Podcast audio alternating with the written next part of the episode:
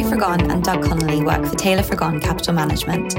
All opinions expressed should not be relied upon for your individual investment advice. This podcast is for informational purposes only. Taylor Frigon Capital Management and its clients may maintain positions in securities discussed. If you are a Taylor Frigon client, please remember to contact Taylor Frigon in writing if there are any changes in your personal financial situation or investment objectives for the purpose of reviewing, evaluating, or revising our previous recommendations and or services, or if you would like to impose, add, or modify any reasonable restrictions to our investment advisory services. Welcome again to the Long Only Podcast. I'm Doug. Hi, Doug. I'm Gerry. Hi, Gerry. I'm Doug.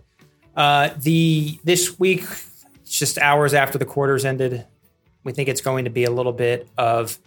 Well, I'll get to that in a minute. Most importantly, uh, Gerry, did you know today? I found out that today is Mark Farner's birthday. And Mark Farner. Well, there's two things. Number one is I found this out through Ted Nugent's Twitter account, but uh, Mark Farner is in Grand Funk Railroad. I didn't know that. And I'm pretty sure I heard his name mentioned on The Simpsons once. Really? Yeah, when uh, when uh, Homer went to a concert or something like that. But uh, he realized he was out of touch. So, okay. Anyway, happy birthday! I did Mark. not know Mark Farner. Yeah. I didn't know he's with Grand Funk Railroad. I recognize the name, but yep. I did like Grand Funk Railroad, Did you? although it was quite before my time. I'm not even old enough to, There- to adequately talk about Grand Funk Funk Railroad as I am about Al Di Meola. or Chicago. Well, Chicago's easy. This isn't really my you know my preferred type of music, but I can I can fake it for a little bit. Grand Funk Railroad. They're an American band, aren't they? They are an American band. As they said. Yeah, so here it is in Wikipedia. We can always trust Wikipedia unless it's about politics or religion. But Mark Farner is mentioned by Homer Simpson in the Simpsons episode Homerpalooza, season seven, episode 24. As Homer drives his children to the friends to school, Grand Funk is on the car radio. Interesting. Yeah, but the children do not like it and change the station when he responds, You don't like Grand Funk? The wild, shirtless lyrics of Mark Farner? The bone rattling bass of Mel Schacher? The competent drum work of Don Brewer? So, all respect to Don Brewer. It was just a funny joke. I'm not going to make any comment. Okay. Uh, so, quarter recap, Gerry. oh, we weren't going to go on to King Crimson? No. Okay. Do you. Should we? Next time. We can talk about the stock market, we can talk about music, or we can talk about my family's concern that I try to install our own water heater. I saw your picture of you trying to do that with your shoes left behind. It was it was sad. So no, we don't want to talk about that. yes. Uh, I feel like it's something that I could do. I could attempt it once. I'm pretty sure. Those are the kinds of things like I say to people. It's really easy to do what we do for a living. It's easy. It doesn't take rocket science to manage a stock portfolio. It just takes a lot of time. Well, actually, you bring up a good point. And this is so we were wise to go into this episode without a firm direction because I think we hit on something. Because I was actually thinking about this last night. Is my family, and I do mean literally like my, I, I, I mentioned it to my extended family, my my sisters and their and my sisters and their spouses, my brother, his wife, my parents, and uh, on our on our family text thread, and they are legitimately concerned about me doing this uh, myself. I think attempting to try to install. but I started thinking, and what, and and to be fair to me and their opinion of me, it's probably not just because of who I am; it's because of the nature of the job. But it also it made me wonder: is it might be in a hypocrite? Because working in financial services, don't we? Isn't part of our um, and part of the selling point is the sort of don't leave it leave it to the professionals approach. And I think that there's times when the professional should do the job. No, not at all. Well, I mean, are you being hypocritical because that's what you believe, or are you saying you are being hypocritical hypocritical because that's not necessarily what you believe? Because before you say anything, let me let me make a point. Okay. I mean it when I say that it's, this doesn't this isn't rocket science. One of the biggest problems we have, I think, in this in the markets in modern markets, and I'm gonna I'm going to actually say that I've my 30 some odd years have only been in modern markets. So, is that Wall Street, the financial services industry, has tried to sell this bill of goods that it's super complicated. You don't want to try, you know, don't try this yourself. Women and children should stay away from it. This is only for very, you know, savvy, well trained PhDs and MBAs. And, well, I wasn't even gonna go there, but yeah. Um, so, and I think that's been one of the biggest problems that we have. You know, we get sucked into this idea that it's all about advanced mathematics, and it's not. It's not that hard, but I mean it when I say it takes a lot of time because there's a level, there's a tenacity, a discipline. You know, the the in my study of this, and and by the way, I think any successful investor has to be a, a, a real student of I used to say of the markets, but it's more than that. It's not of the markets because we, you know, we like to say the markets are really should just be a sideshow, not the show. And today it's the show, but that's that's another podcast. Uh, you have to be a student of business. You have to be a student of of investing. A student of history too. Absolutely, a student of history one of the reasons why we're far more interested. You, you mentioned MBAs, and I'm you know, I'm not going to trash MBAs, but from our perspective, we're much more interested in people that have, as far as talent in our firm, people that have a very strong critical thinking background, um, very strong in classical liberal arts. Um, and uh, therefore understand history and the classics and where you know how we got where we are. That's far more important than um, you know how you use you know mathematical equations to come up with an investment strategy, which I think is probably the worst way you can come up with an investment strategy. Um, and so, most, my my point is is by being a student of history in that respect, history of investing, history of business, history of markets, um, you're able to to see patterns and see how things have worked in the past and will that repeat itself or will that is that ripe for disruption um, and that's so so that just takes a lot of time. It's not hard, but it takes a lot of time. I mean, you know, does there need to be a certain level of intellect? Yeah, I, I think so. You have to be able to understand what you're reading um, and what you're looking at. But at the end of the day, this doesn't. It isn't rocket science. Anybody who really wants to commit the time, energy, discipline, tenacity to do it can do it. But most people don't want to do that. That's why we have a, a living. That's why we can make a living. But I'm the last one to sit here and say, "Oh, we're the only ones that can do this."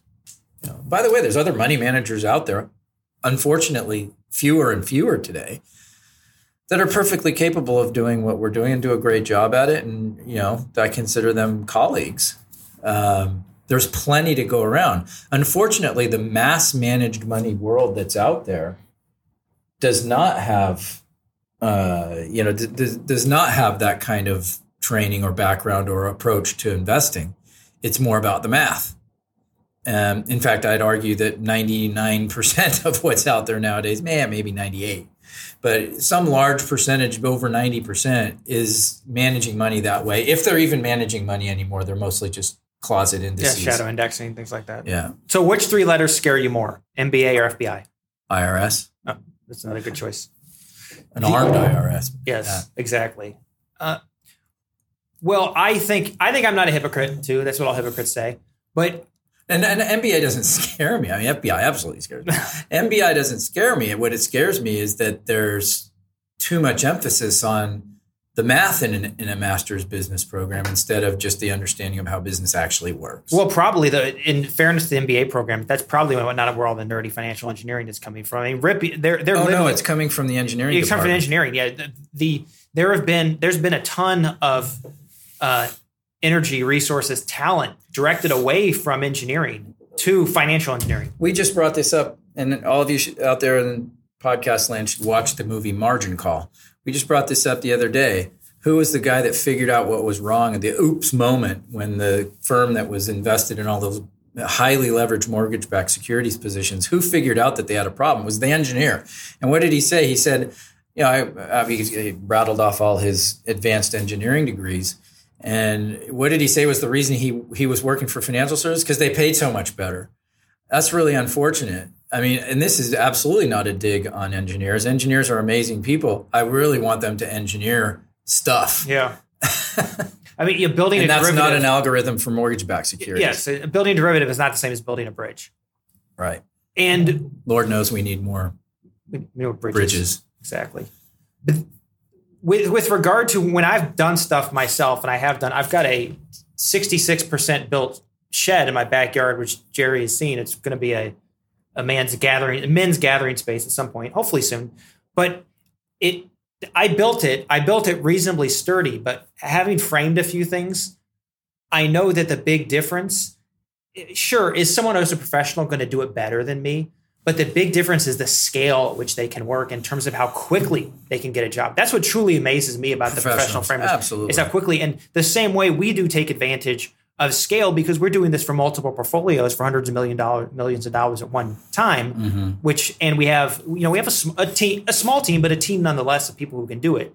That's where the I'm not going to say I'm, I'm going to echo what you say, and it's not that we can do it and an individual can't. It's where our, our relative advantage comes into Let, play. let me tell you something. This is this is I've said this to very few people. So to say it on a podcast is somewhat revealing. You mentioned about can individuals do the course? You can do it. Anybody I said anybody can do this who wants to be disciplined, take time, tenacity. Um, not very many people can do it for other people's money. If you're an honest person doing this for other people's money, you probably just need to get used to the fact that you don't sleep at night. It's it's not about our money. It's about that we're putting our money side by side with a bunch of other people's money. That is a really challenging task. That is something that you don't take lightly, and so uh, it it forces you to stick to a discipline because it's the only way to, to to manage other people's money is to be disciplined about and professional. That's what the professionalism is. It's not how many you know algorithms you come up with. It's how disciplined you are in what is the kind of company that i'm looking for? And that's the question that our research is asking all the time. Is this a taylor Frigon core growth company? Is this a taylor Frigon income strategy company?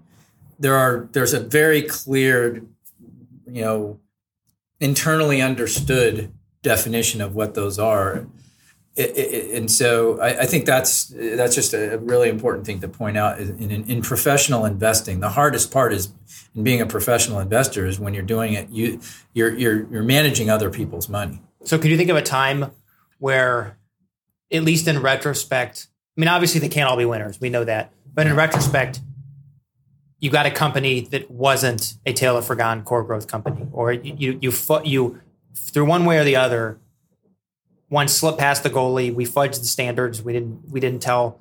I mean, you you you told yourself a good story and believed it. It's going to happen all the time. But well, where, anytime that it's the narrative process, anytime you you make an investment, you think it's obviously fitting your criteria. But part of the process of monitoring what's going on in your companies is the the real. It's it's the paranoia. It's it's like what Gordon. Uh, Gekko? No, not Gordon Gekko. Shumway? Andrew Grove, Andy Grove of Okay. uh, Intel, he said only the paranoid survive. That was with respect to the semiconductor industry, but it's in technology. But it's also true just in managing a portfolio for other people. It's you're constantly challenging, and that's what we're asking ourselves. Our re- research is is kind of misleading because we're researching new ideas all the time, but it's also a scrutiny of your past research. We're always asking ourselves the question: Okay, are we still? Is this still our kind of company? Did we? Do, is our is our is the narrative intact and is the thesis with respect to the company intact and when it, as soon as we sense that it's not that's when we regardless of what's happening with markets regardless of what's going on we're out we're out. Um, well managed companies fertile fields of future growth. The fertile fields of future growth is the part about narratives and theses. The other thing that would cause us to get out is management just made move or statement even. It can even be a statement from management that sends us in a direction uh, of heading towards the exits because it's like mm, that's not what we consider the way a well-managed company executive speaks or that's not the tack that they take. Uh, yeah, so does that happen yes it happens fortunately and I, and I can say pretty confidently because you can look at the record um, from a business standpoint, there we've we fortunately have rarely gotten the business wrong. There have been some for sure, or there have been some managements that we've gotten wrong. Um, but the vast majority of those are uh, uh, we've been successful with the business and the management. Doesn't necessarily mean we've yet been successful with the value of the company. Yep. and so, and the, and if, and the thing that's really and this is where the tenacity and discipline comes in is are you willing to look like an absolute idiot for years at a time waiting for something to happen? And so i mean for our type of strategy one of the downsides or the, the, the risks for us is we're very patient almost too patient um, the worst thing that happens when you just get kicked in the gut, and again, this hasn't happened very often, is when you've waited a long, long time and then you find out it's not working out. And that might, it's not always, again, this has happened rarely, and, and I'm, I'm pleased that that's the case. It's, it's, it's not always the case that it's a failure of, uh, you know, the business was wrong or the management was wrong. Sometimes it can just be wrong because of circumstances outside of the company's management, circumstances outside of what the business model is that uh, you know that can affect things natively. We're seeing a lot of that right now with young upstart companies, particularly private companies. Fortunately, that hasn't hit our portfolio yet, but we're seeing a lot of companies, startup companies, were you know maybe startups a few years ago. Um, because of what's happened with COVID and the interruption of supply chains and businesses being thrown up into you know all kinds of disarray, that a lot of companies that probably should absolutely be successful are going to run out of runway and fail. That's not their fault. There's an outside. That's part of risk. I mean, that, that's you know what we try and do with picking the right management, picking the right narrative, and the thesis around a business that's tied to that narrative is alleviate the risks but that doesn't mean that you're not going to have some you know a nuclear bomb go off and just blows you out of the water. It can happen. And that's why we don't own two companies or one company. You know in the public portfolios that we manage each one has between 30 and 50 companies. Um, you know right now we only have six venture companies but we have six venture companies. We don't have one. So uh, you know there are things that will um, cause problems for you uh, that you they're outside your control sometimes. So rarely, because often, most of the time, really good management teams. And, and let me back up a second. I'm going to say rarely with respect to established public companies. Okay. Um, rarely will they, well managed companies in front of fertile fields of growth, they will most of the time manage through in spite. We say that all the time. We get by in spite. They'll manage through. It's harder for a startup for a private, you know, venture funded company, you know, maybe they're they just haven't had a chance to get to market yet. Well, you can be the smartest management team in the world, you can have the greatest product and everything, but you haven't gotten to market and everything goes awry outside that's outside your control. More common again, but that's the reason why venture capital is a whole lot riskier than public company investing most of the time. It, I found in a lot of uh, domains, in the sort of incubation phase, the cream does not always rise to the top.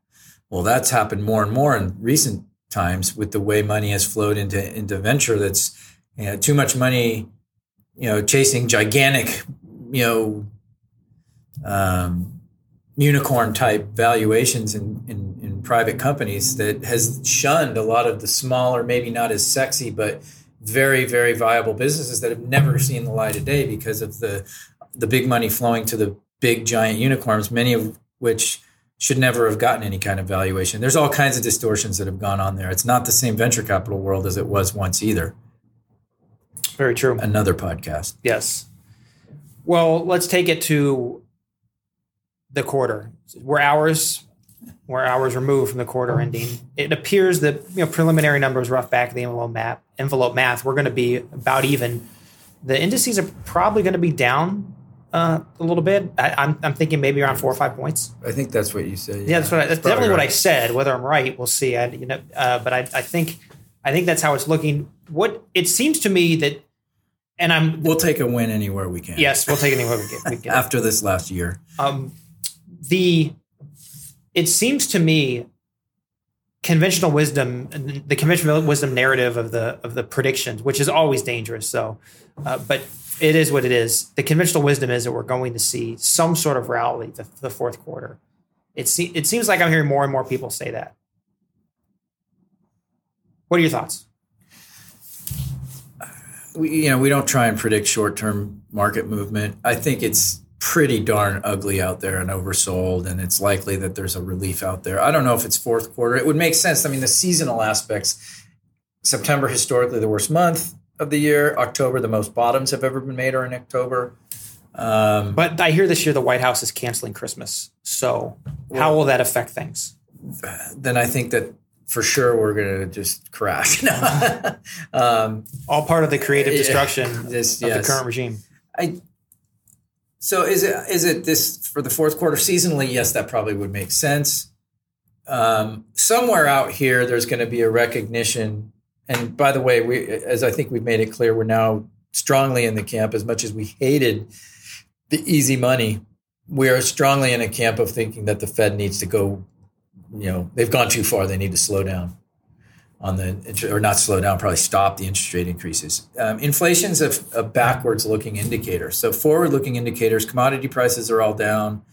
Um, a, a, a, lot of the price points that were causing the inflation that we're seeing now hit the numbers. Remember, those are previous price points re- reaching numbers now. Those those are rolling over. So I think you probably have reached peak inflation for now.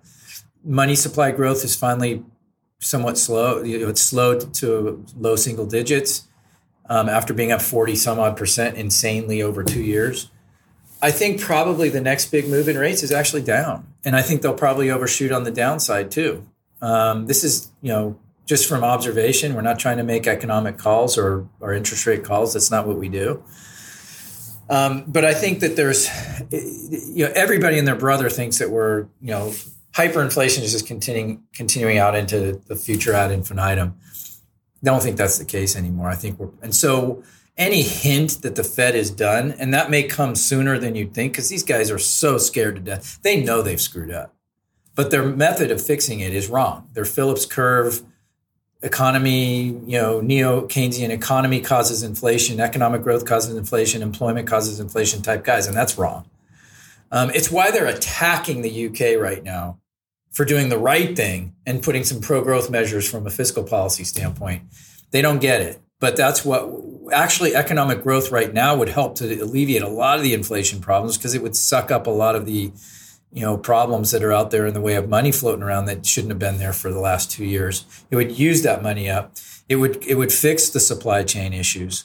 Um, enough of that because we've talked about that. I think on the one before the podcast before, the one before that. Anyway, but the point is, is that there's probably a surprise to the market out there when the Fed is sooner rather than later ending up coming up with, "Oops, you know, now we're going to backpedal here a bit, or you know, we're, we're done for a while." And believe me, there's a lot of people that are generally on the side that I'm arguing for that don't think that. They think this is still, you know, going to go on and on and on. Um, as far as inflation is concerned, and I think that's not the case, and it's indica- indicative by what you're seeing in actual prices right now. So that's going to eventually show up in the numbers very, very soon. Um, so is that fourth quarter? Is it first quarter?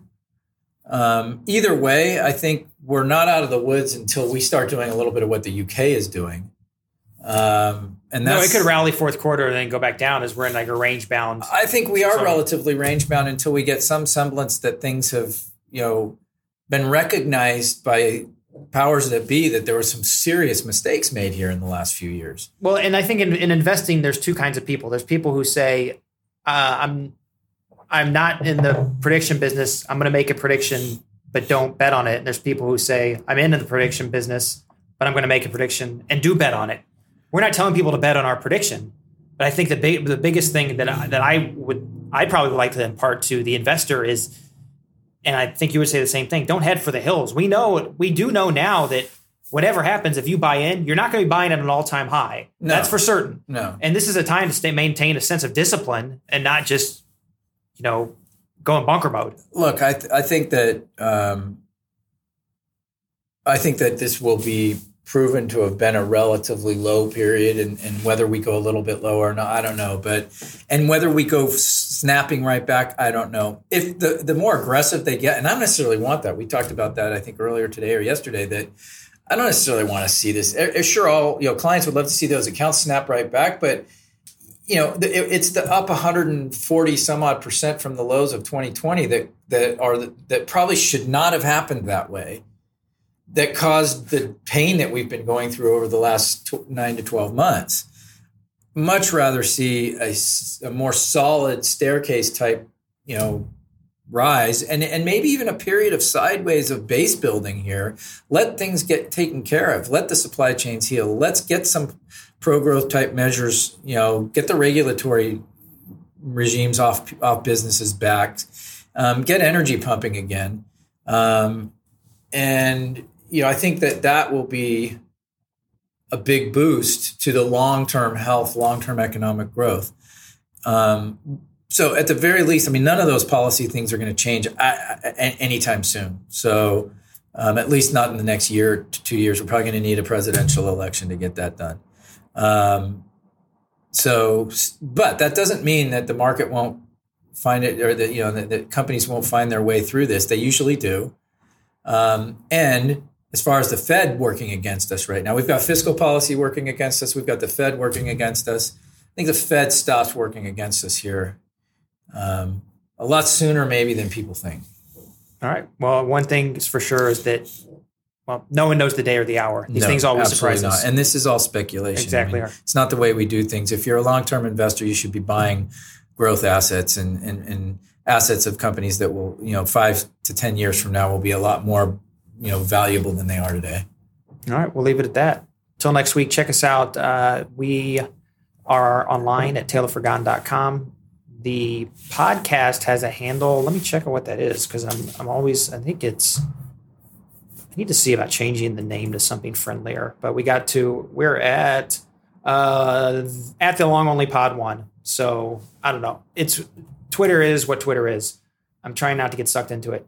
Um, and then you are at uh, at G is your Twitter. So please check us out either of those places. Again, rate us on iTunes. Uh, check our website again, taylorfrigon.com. Until next week, I am Doug Connolly and speaking for Gerry Frigon. Have a great week and thanks for listening.